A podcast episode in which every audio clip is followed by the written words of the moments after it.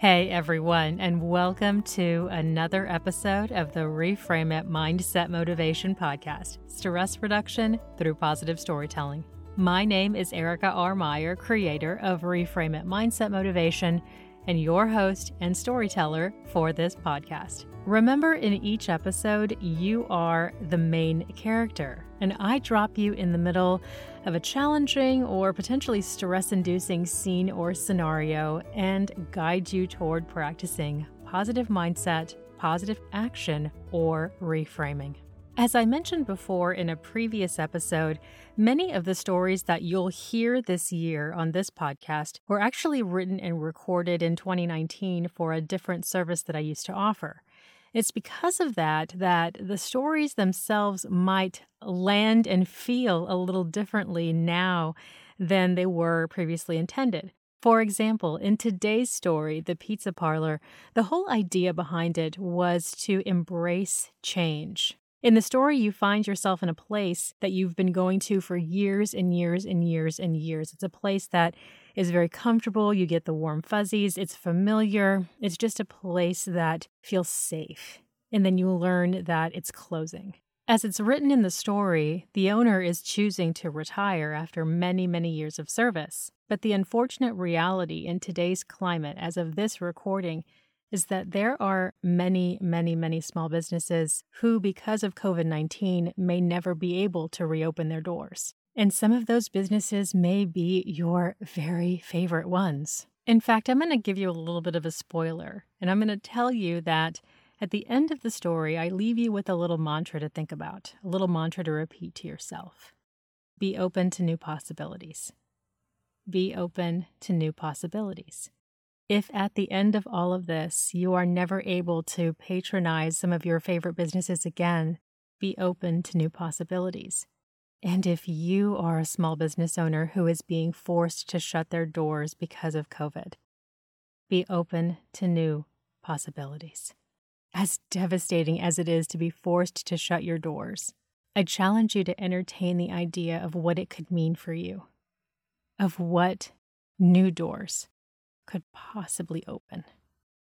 So without further ado, let's step in to the story. You've been coming here for years and years and years.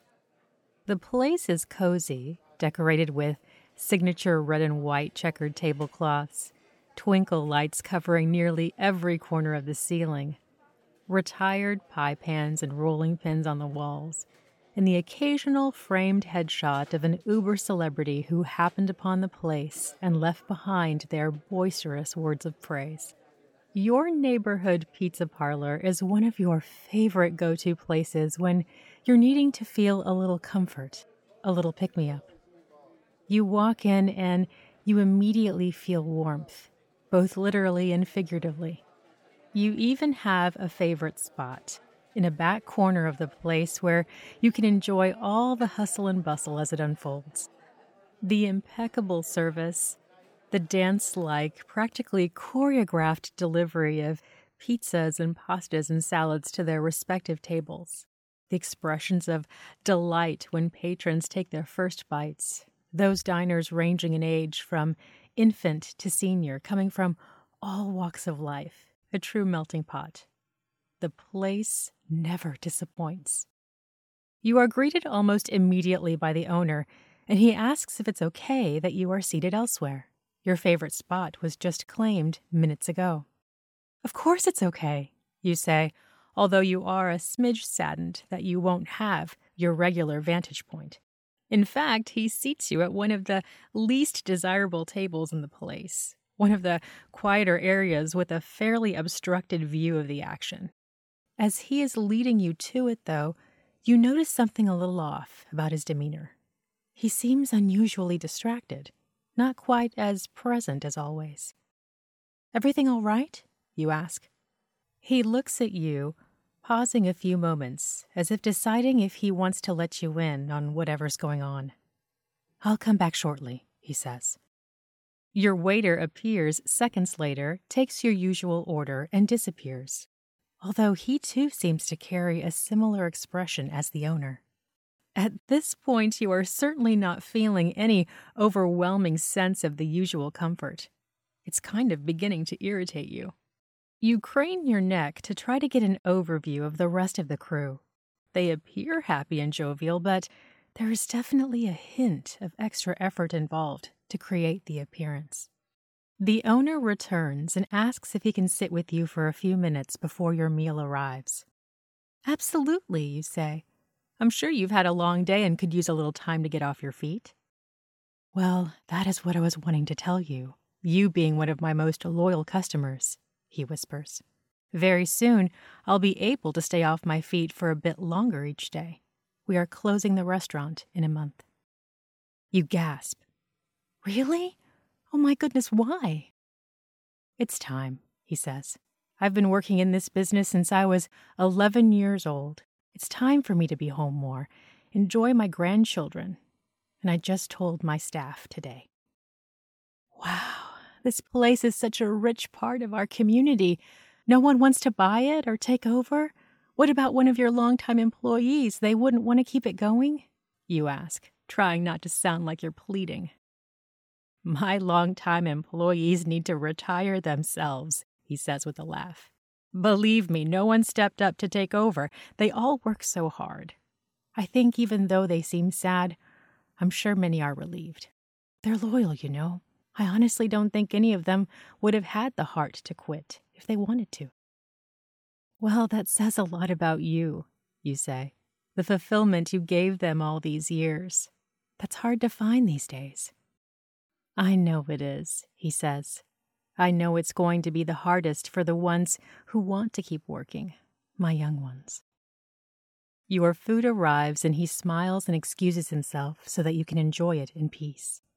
And as the closing date looms, you find yourself there for a meal every single day, doing everything in your power to soak up every bit of comfort and familiarity you can.